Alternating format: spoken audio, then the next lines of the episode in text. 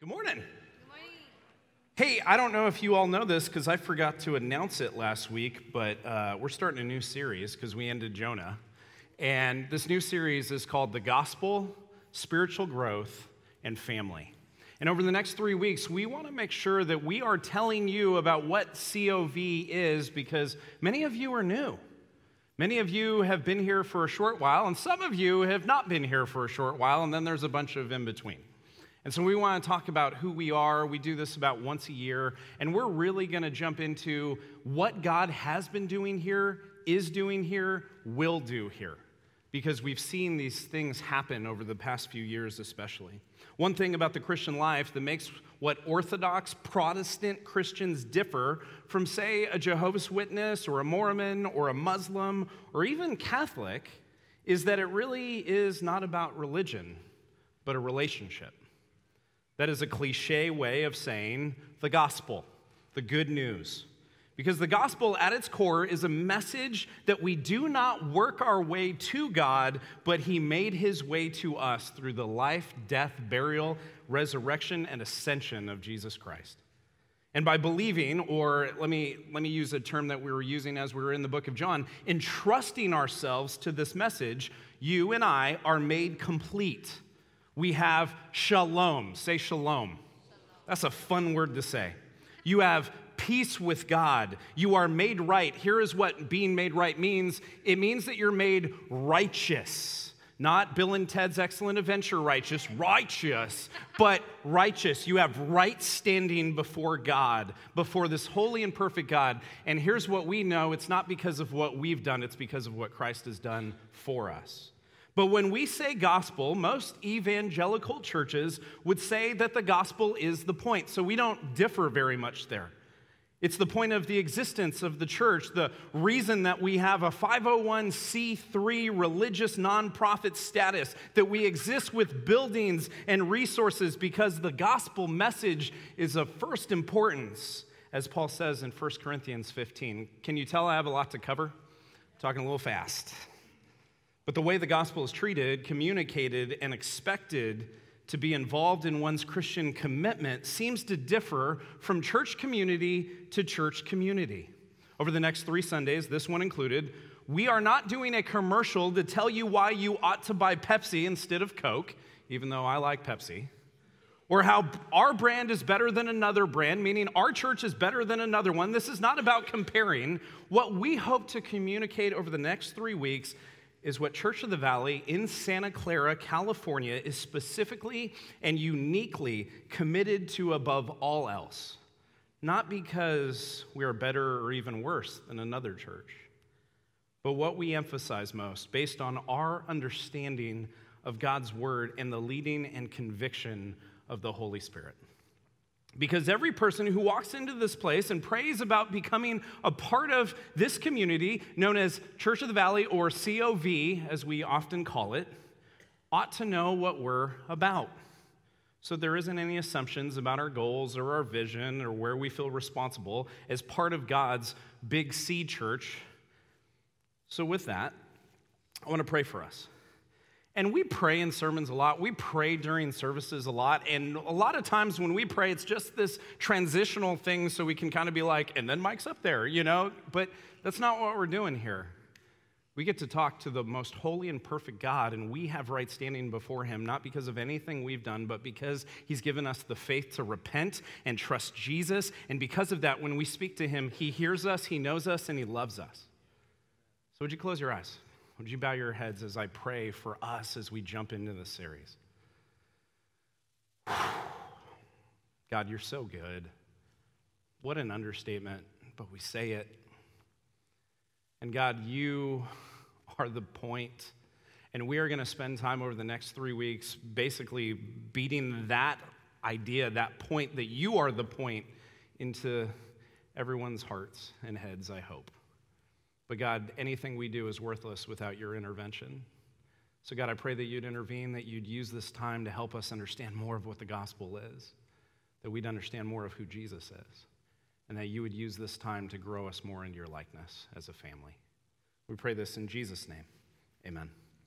We do DIY uh, bulletins here or uh, uh, notes. And when we walk through the bulletin, which you have in your hand probably, we don't actually put the name of the sermon up there, but here's the name of the sermon. Here we go Jesus is the gospel. I don't know if we can be clearer than that. Jesus is the gospel. So everything I'm about to say is going to be about that. So we begin with this idea of the gospel the good news of God's redeeming plan through the person and work of Jesus Christ. I promise you, you're going to want to take notes today. God with skin loved, lived among us. He lived a perfect life, always obeying the Father, not just not doing anything wrong, but by doing everything right. Oh. He was put to death on a Roman cross because he who was without sin was called a blasphemer, and he was put to death so that those who would trust him would have access to eternal life. Because Jesus physically rose from the dead, showed himself to hundreds of people over 40 days, ascended to the, back to heaven to the right hand of the Father until Jesus will come back one day in his glorious sp- splendor at the end of days. This, in a simple sense, is the gospel message. It is news. In fact, it's really good news if you weren't tracking that there is a way that an imperfect people like you and I can have a relationship with a perfect God. This is alluded to and said and explained throughout all of the Bible. But for many, they have focused too much on the words rather than the word. Many are more enamored with trying to impress others with their own knowledge of this book rather than knowing, loving, and bowing down to the author and the subject of this book. So, I want to take you to a passage in the book of Hebrews, which Mike read, and we're going to walk through it because we walk through the Bible because we believe the Word of God is more important than life hacks ever will be. And here's what it says Hebrews chapter 1. We're going to start in verse 1. This was written 2,000 years ago to a Jewish people of God who had turned from their religion and had believed that Jesus is the, who was the son of Joseph and of Mary, was the Messiah in which the Old Testament spoke of for thousands of years. So here we go Hebrews chapter 1, verse 1. In the past, God spoke to our ancestors through the prophets at many times and in various ways. The writer of Hebrews starts this letter with the fact that in the past, God would send prophets to speak to his creation. God communicated to the world that he loves, first in the garden, then in a bush or through a bush, and then through the prophets, and eventually by taking on skin and walking among his creation through the work and person of Jesus Christ. Verse 2. But in these last days, guess when that is? Now he has spoken to us by his Son, whom he appointed heir of all things, and through him also made the universe. See, Jesus is the heir of all things. All things are created by him, for him, and through him. In fact, Paul the apostle confirms in Colossians chapter 1, verse 15, for in him all things were created, things in heaven and on earth, visible and invisible, whether thrones or powers or rulers or authorities. All things have been created through him and for him. Do you see why we make it about Jesus? Because the Bible does. Verse 3 of Hebrews 1 The Son, Jesus Christ, is the radiance of God's glory and the exact representation, not reputation, of his being sustaining all things by his powerful word, and yet Jesus is the perfect reputation of God. After he had provided purification for sins, he sat down at the right hand of the majesty in heaven.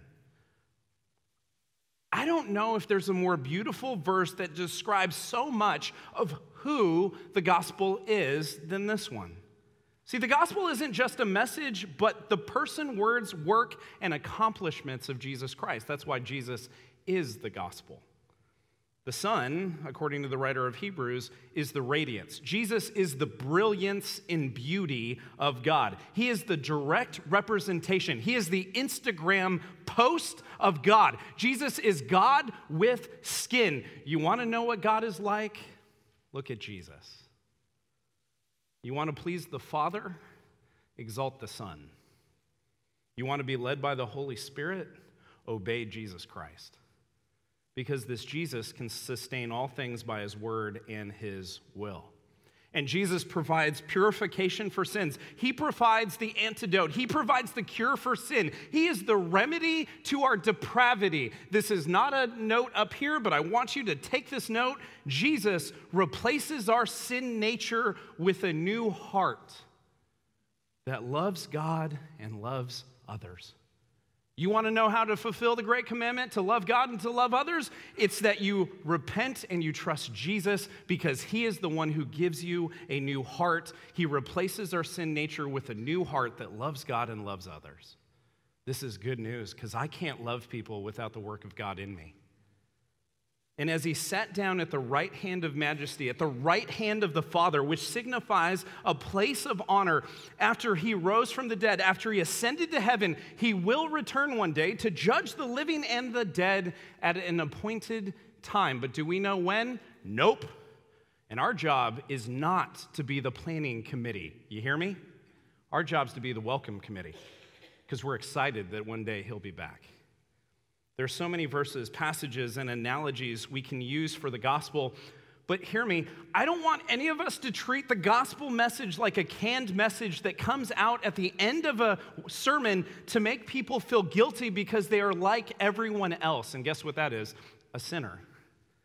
The gospel is our filter for how we view the world as a Christian.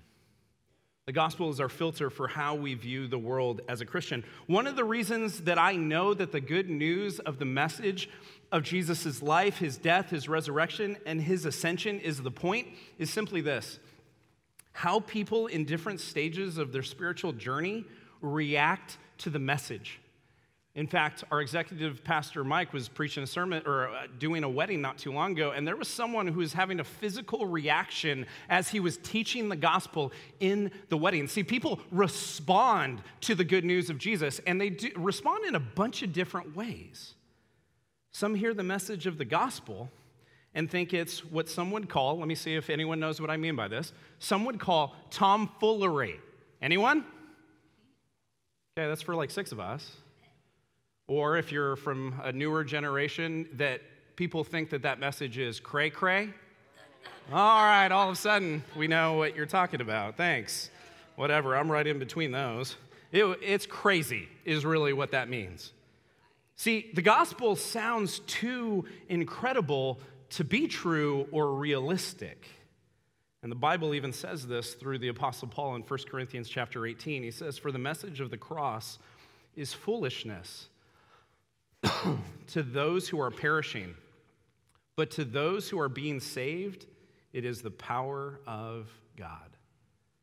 The gospel, for those who think they are too wise in their own eyes, are absolutely unwilling to look at the facts or what we know as, here's a term, apologetics to really look at the footprints in history of a man who claimed he was God, a man who lived an impeccable life, a man who died on a cross because he, according to the people that put him there, he was blaspheming God. And yet he was seen after he died, and he was talked with, and he was encountered because we believe he rose from the dead. See, his resurrection is one of the most historically reliable events in history. And if you want to come at someone about that, come at me, bro. But because it requires a supernatural conclusion, most sneer at the thought of it.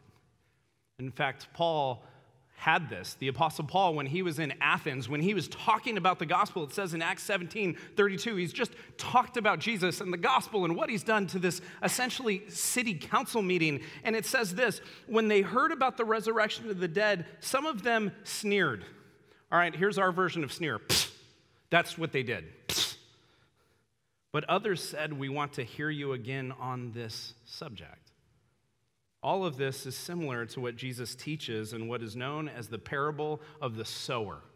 You guys familiar with the parable of the sower? It's a parable that Jesus speaks of, but here's the thing I don't call it the parable of the sower because what was written to say what this passage was is not canonized. It's not from the Lord. This was just what editors called it, like the Great Commission. But the parable of the sower is really, in my opinion, the parable of the soils, because the, the seed would fall on different types of soil. And Jesus points out how the gospel affects different people and where they are spiritually. So we're going to look at three different accounts of the same parable. Here's what it says in Matthew 13. Then he told them many things in parables. He was speaking to his disciples and others, saying, A farmer went out to sow his seed. As he was scattering the seed, some fell along the path, and birds came and ate it up. The gospel message lands on soil that is concreted over, if you will. There is concrete, so it doesn't actually sink in. Birds can just come and eat it. It has no chance of being heard because hearts are too hardened to religion. The people refuse to believe or listen about a relationship with God through Jesus Christ. See, we have a really bad popularity rating as Christians. Because too many people have come in the name of the Lord when they have no idea who the Lord is. And the gospel message lands on these soils and it's, it's concreted over. People won't hear. See, some people hear the gospel and it excites them for the moment. There is this spiritual high, it's kind of like a mountaintop experience. They want to hang on to this high spiritually. They want to hang on to it. They want to have this feeling. So, the message of the gospel in the moment seems more compelling as a worldview than what they've heard or experienced before. So, this new message, or this message they have heard before, they seem more interested because it's something that they, in the moment, can get excited about until the costs are counted or the excitement wears off then they, like what Jesus says next about the soils, happens. Verse 5 of Mark 4. Some fell on rocky places where it did not have much soil. It sprang up quickly because the soil was shallow. I love that Mark includes Jesus saying they were shallow. This is not a Lady Gaga song. This is the point that people, unfortunately, hear the truth of the gospel. They get really excited at the moment, but then eventually it wears off. Those who had no depth of soil in other translations. See, this, hear me, is about obedience. This is not about intelligence. Some of the smartest people I know want nothing to do with Jesus. And some of the smartest people I know have given up their entire lives for Jesus. For many, we want the Christian life to be about what we can do rather than what Christ has done for us and the security and surety that we have in the completed work of Christ to secure, here's the word, our justification, meaning our right standing, our righteousness before a holy and perfect God. But for many others, the gospel is more of a minimal means of life insurance to cover our bases both eternally and spiritually. That's how many treat the gospel. That's what we call Creasters. You guys know what those are? Christmas and Easter attenders? Yeah. And here's what it looks like it looks like this basically, someone who's just doing the minimal means of life or death insurance, depending on how you look at it. Here's, here's what that looks like they essentially say, I believe or acknowledge something. Therefore, I am good with God because we are certain that God needs us and is even lucky to have us on his team. And by being on his team, what I am doing is that I have put in the minimal amount of effort to pacify his wrath because my acknowledgement feeds God's ego and he is more powerful because I believe in him. That's what a shallow person looks like biblically. We don't ever say this, but our actions reveal this. And we are shallow when we think or act like this. Because listen, my God did not create the world and everything in it. He did not create man and woman, both equal but different, provide a law so we could love him. And after we broke that law, my God did not take on flesh, live among his creation, and a life that is perfect that you and I would not live, die a sinner's death, even though he was pure and without blemish and rise from the dead on the third day, defeating death and the hold that sin had on God's creation, and then ascend to heaven to triumphantly return one day so that you and I would acknowledge that maybe He exists. He did that so you would be included in His church, His body, His family. He did it so you could know that there is nothing else in this world that will satisfy like knowing and being known by the creator of heaven and earth. So those who only acknowledge him, they are shallow. And their belief was never a God gifted faith that pleases God because faith without obedience is dead. Faith is evidenced by our obedience to God because at the heart of the gospel, he who was rich became poor so that we could become rich. Paul the Apostle says in 2 Corinthians 8 9, he says exactly that. For you know the grace of our Lord Jesus Christ, that though he was rich, we're not talking about monetary giftings. We're talking about the fact that he was pure and perfect. Yet for the sake, for your sake, he became poor, so that you, through his poverty, might become rich. True acknowledgement of the gospel is not that you believe that God exists. Even the demons know that and they freak out because of it. James chapter 2 verse 19, you believe that there is one God? Good. Even the demons believe that and they shudder. True acknowledgement of the gospel is a response to the message that makes you realize that you are not good on your own. Did you know that? Did you come in here kind of going, hey, God, I'm going to bless you by being around other Christians, even though they're kind of lame?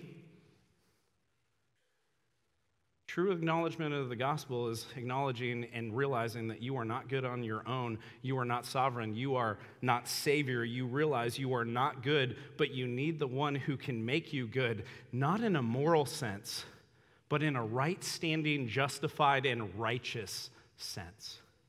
2 Corinthians 5:21, my tattoo verse that I don't have yet because I don't like needles. God made him who had no sin to be sin for us so that in him we might become the righteousness of God. Hallelujah. The gospel is about what can make you righteous. What can give you right standing? What can make you deemed not guilty, even though we all are? And we know those who acknowledge the gospel as truth and put their faith in this message that it is not a what that makes us righteous, but a who. And that who is Jesus Christ. The only Son of God who lived the perfect life that we could not, died the death that we all should have died, and physically rose from the dead to bring life to those who would repent, those who would bow down, and those who would submit and follow him. We talk so much about this, don't we? Like, if you've been attending here, you're like, yeah, Tim, I know. You talk about this all the time. But do you?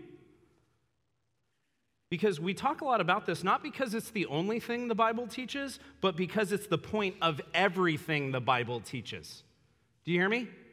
Everything that's in this text, everything that we read is to point you to the fact that you need a Lord, and His Lord, the name of that Lord is Jesus. We talk so much about this not because it's the only thing the Bible teaches, but because it's the point of everything the Bible teaches. You want to know why there are instructions on worship in the scripture? Because those who have believed the gospel message ought to know how to worship the God that they believe in. Why does the beginning of a few of the gospel accounts have long explanations of family trees and who begat who? So you could know the bloodline of the Savior who came for you. Why did the scriptures teach about a sacrificial system? So you could know the true sacrifice in Jesus Christ. It all points to Jesus. You may or may not have had this thought at some point. Maybe you were listening to a sermon somewhere and you thought, oh, it was okay, but there wasn't any gospel. Has anyone ever thought that? Here's what I can tell you you don't get to say that here. Mm-mm. There are two things that have never been said to me drive faster.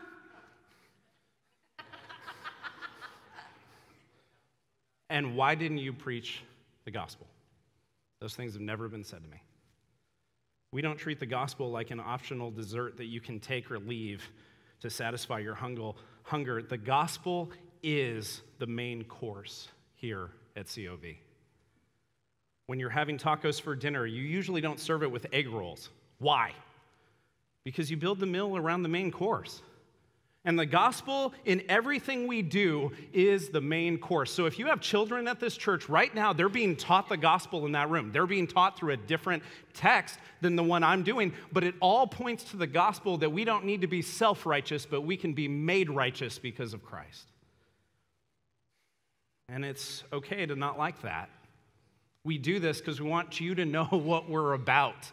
It's okay to opt out. It's okay to choose another church that goes, let me use air quotes for podcast, deeper or gives you more practical ways to be a better person. But Jesus speaks of that way of thinking in the past few verses that we've covered in the parable of the soils. There's a third reaction to the gospel message that I've seen time and time again. And to be honest, I'm, I've been worried in the past that this was me. It's the reaction that when something difficult or tragic happens, I, we, you, want to run from God rather than to Him. It's the idea that the gospel message is glorious, that it's beautiful, that it's amazing, but because we have received it, now we think we have earned it somehow. Because we serve God, we think He's lucky to have us. And it's this exaltation of self that usually means that when hard trials, storms, or circumstances come, we start to resent him because since we think the gospel is something that we have earned or attained, we don't think that our life should be hard. Hear me, your life's hard because you live in the world, but God will see you through it if you'll trust him. So many of us will run from him. We stop doing what we once did, air quotes, for Him, and we look to other entities to fill our God shaped hole in our hearts. This is a response for someone who was not truly rooted in the gospel message. They wanted the benefits, but not the benefactor. And so when life gets harder, and it always does, they are unable to stay rooted in Christ because they never had a root to begin with. Luke says in chapter 8, verse 7 of the same parable other seed fell among thorns, which grew up with it and choked the plants. The worries of this life, the desires that are in conflict with the gospel, choke out the word from truly bearing fruit. See, Mark is a little bit more descriptive for once.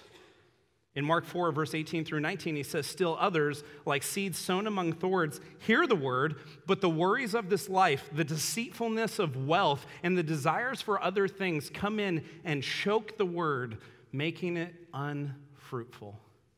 Have you known people like this? Are you like this?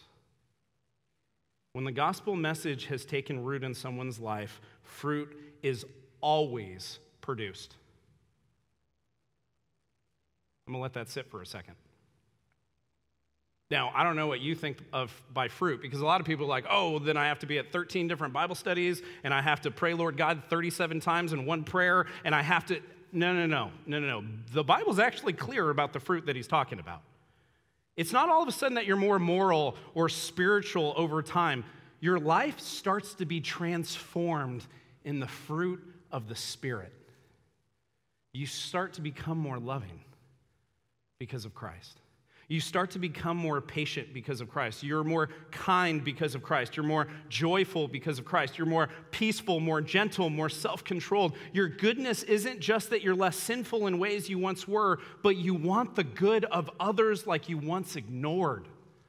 That's what it looks like to be led by the Spirit because you've repented and trusted Christ. And the fruit of the Spirit starts to manifest itself in you. That's what the gospel produces when truly received it's not a one and done, but a done so I can grow. And Jesus accomplished what you couldn't. Jesus did what you could not do. Jesus lived the life you wouldn't. Jesus died so you would not have to. Jesus rose so you could live. It's all about Jesus from beginning to end. So we're committed to the gospel here.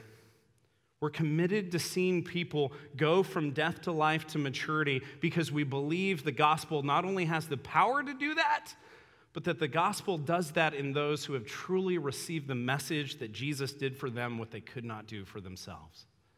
So we're going to teach the word of God.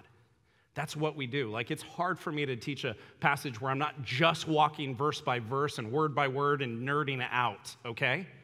But we're always going to make the gospel the main course. Many weeks back, I reached out to a bunch of leaders and participants here at COV. And I asked what they, made, what they believed made Church of the Valley distinct, what sticks out to them, what they think of when they think of this church community. I had a lot of amazing responses.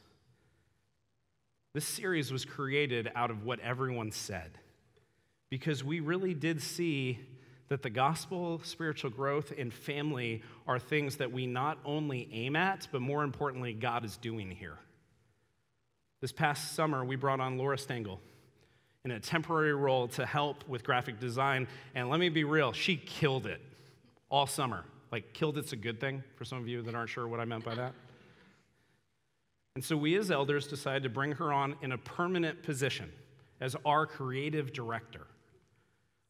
I loved her response, though, when I sent the email to her about this question about what makes COV distinct. So I'm going to quote her. Here's what it says She said, There's a realization that without Jesus being the start, end, and center of everything, what we do would be meaningless. Because COV is just a bunch of imperfect people who know they're imperfect spurring each other on and pointing back to Jesus, and are honest about the highs and the lows that come with that. This might be the first time I ever quoted someone and didn't have to correct it when I sent, never mind. See, this is very well said.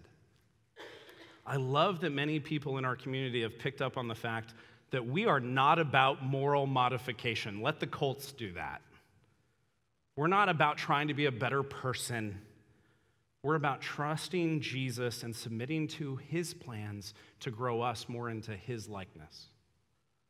The gospel, church, is not about perfection, it's about pursuing the perfect one. It's not about being sinless. It's about trusting the one who was sinless so sin no longer gets to have final say in our lives. But what do we do with this gospel?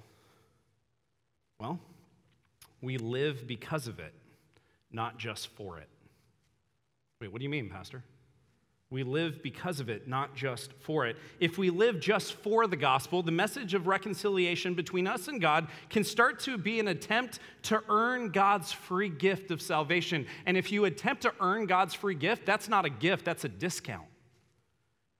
Or we attempt to keep our gift of salvation by trying to pay back God for his grace.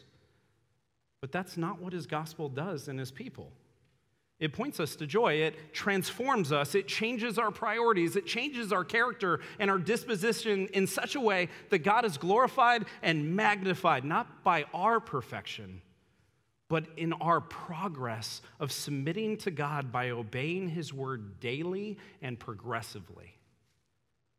A.B. Simpson, a theologian, said it this way The gospel tells rebellious men that God is reconciled that justice is satisfied, that sin has been atoned for, that the judgment of the guilty may be revoked, the condemnation of the sinner canceled, the curse of the law blotted out, the gates of hell closed, the portals of heaven opened wide, the power of sin subdued, the guilty conscience healed, the broken heart comforted, the sorrow and misery of the fall undone.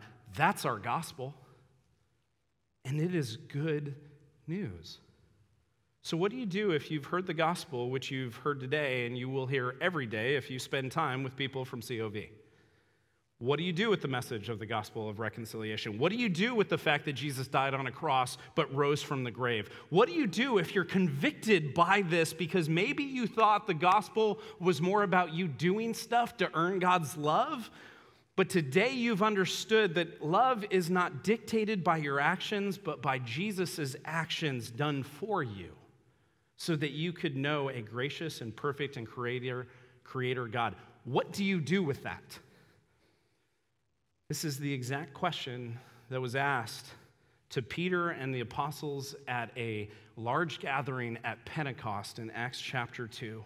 These were religious people, yet uh, they were hearing the message of redemption. And after Peter the apostle preaches at this festival known as Pentecost, here's the crowd's response Acts 2, verse 37. When the people heard this, they were cut to the heart and said to Peter and the other apostles, Brothers, what shall we do? So before I tell you what you must do, I have to ask Are you cut to the heart? Is the gospel something that matters to you? Has the message of the gospel infiltrated your heart? Has it changed your worldview? Do you believe in this message of God's goodness and grace through the finished work of Jesus Christ, or are you still waiting for something better to come along? Or to work your way to God based on your own good works? Because it's only if you are cut to the heart that this message saves you. Because otherwise, you can't receive it because you don't see that you're spiritually bankrupt if you are cut to the heart, if you want to let go and let God, if you want to stop earning and receive God's grace, here is what Peter tells the crowd. Verse 38 Peter replied, Repent and be baptized, every one of you, in the name of Jesus Christ for the forgiveness of your sins, and you will receive the gift of the Holy Spirit. Hmm. Those who receive the gospel don't just repent once they have a repentant heart that fuels them to seek reconciliation with others because they are reconciled to God. They give grace away because grace has been showered on them. They act generous because they understand God's generosity to them. They love those who sinned against them because they sinned against God and God loved them anyway. Repentance is not a one and done, but a continuous reaction to our own sin.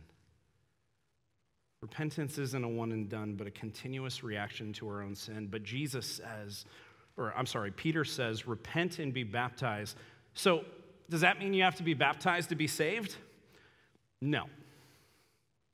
That would imply a work of man to be justified, a work of man to be righteous, something you have to do to be made right. And the gospel is not a, the gospel is about God's work on your behalf, not your work on God's behalf. Do you see the difference? So, if baptism is a work, then, like all works as Christians, we have to see works as a fruit rather than the root. We are not baptized to be saved, we are baptized to identify with the Christ who gave us the faith to repent in the first place. Baptism is a marker in your life for you to physically identify with Jesus Christ, his life, his death, his death and his resurrection from the dead as your sole means your sole opportunity to have right standing and be justified before God. So we outwardly, through baptism, proclaim what we already believe inwardly that Jesus is Lord. So the question isn't, should you be baptized if Jesus is your Lord? Here's the question why wouldn't you be baptized if Jesus is your Lord? We do baptisms here. We've done a decent amount since we got here, I guess. I don't really know what I'm comparing it to. Compared to Pentecost, we suck. but there are people in our congregation that have committed to Jesus, and for some reason you're like, oh, I don't want to get baptized. And here's the main reason most people don't get baptized they don't think they know enough. How much do you think these, these people at Pentecost knew? I was going to call them the Pentecostals. How much do you think these Pentecostals knew? Not so much. And yet they heard the message of the truth and they repented and they wanted to do what God told them to do. And through God's grace, we experience a want to repent, a want to identify with Jesus through baptism and have our sins be forgiven through, the through Christ's work on the cross, through his resurrection. And then Jesus, and then our God isn't done giving, he then gives us the Holy Spirit the Spirit of God, the third person of the Trinity, Father, Son, Holy Spirit. If you call him Holy Ghost, boo, but he's the Spirit, the Holy Spirit. And God gifts us his Spirit so we can actually, don't miss this, so we can actually grow and be transformed more into the likeness of Jesus because the same Spirit that raised Jesus from the dead resides in those of us who commit and follow Jesus. Don't believe me? Paul says it. Romans 8, verse 11 If the spirit of him who raised Jesus from the dead is living in you, he who raised Christ from the dead will also give life to your mortal bodies because of his spirit who lives in you. Some of you don't realize that the spirit of God's in you and you can do far more than you currently do. I think too few of us realize that once we've been redeemed by God, we no longer have to do things in our own strength. God gave us his son to redeem us. God gave us the eyes to see Jesus for who he is. And God gave us his spirit to lead, guide, comfort, and convict us. God gives. The Holy Spirit makes you set apart as a child of God and holy in your pursuit of Jesus Christ daily. There's this great story that's told about this argument that took place. The strongest argument for the gospel of Christ is the personal testimony of someone whose life has been changed by it. Charles Bradlaugh, an avowed infidel, once challenged the Reverend H.P. Hughes to a debate. The preacher, who was head of a rescue mission in London, England, accepted the challenge with one condition that he could bring with him a hundred men and women who would tell what had happened in their lives since they trusted Christ as their Savior. They wouldn't be people who once lived, uh, these would be people who once lived in deep sin, some having come from poverty stricken homes caused by the vices of their parents. And Hughes said they would not only tell of their conversion, but they would submit to cross examination by any who doubted their stories. Furthermore, the minister invited his opponent to bring a group of non believers who could tell how they were helped by their lack of faith. When the appointed day arrived, the preacher came, accompanied by a hundred transformed people. But Bradlaugh never showed up. The result? The meeting turned into a testimony time, and many sinners who had gathered to hear the scheduled debate were redeemed by God. I'd say the best apologetic or answer or evidence of the gospel is not just the facts which are overwhelming that Jesus Christ actually physically rose from the dead, but a changed life that isn't only attributed to God, but it's unmistakably because of God's intervention in one's life. When you spend time in the sun, people can tell. And when you spend time with the son, people can tell. Get it? That's punny? All right. Good. So maybe you've received the gospel. Maybe you've been following him for a while. Maybe you've been growing. But hear me, maybe you're starting to feel stale. Maybe you're starting to feel what the Bible calls lukewarm. See, that's because the gospel isn't a gift that you keep to yourself, it's a gift that gets better as you give it away.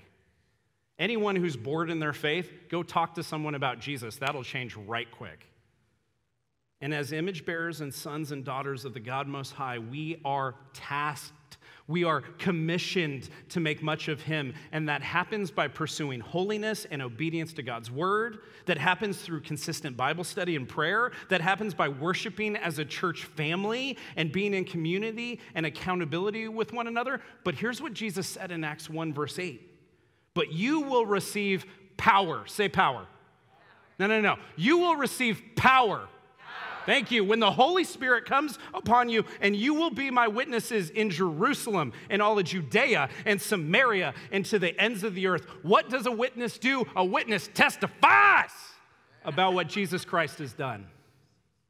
That's what it means to have the power of God residing in you, the third person of the Holy Spirit. He works through you. So, those of us who have received the gospel have a responsibility to not keep it to ourselves. Once we know Him, we ought to show Him off. And as witnesses, we testify to what He has done in our lives to a world that is in need of grace. It's not the great suggestion, it's the great commission. And we make it about the gospel because the gospel came to us. And we have heard and understood the gospel. And the gospel is not something that we just tack on to our lives. The gospel is what gives us our lives. And at COV, we want to be identified not by how large we are or how important we are, even to the community.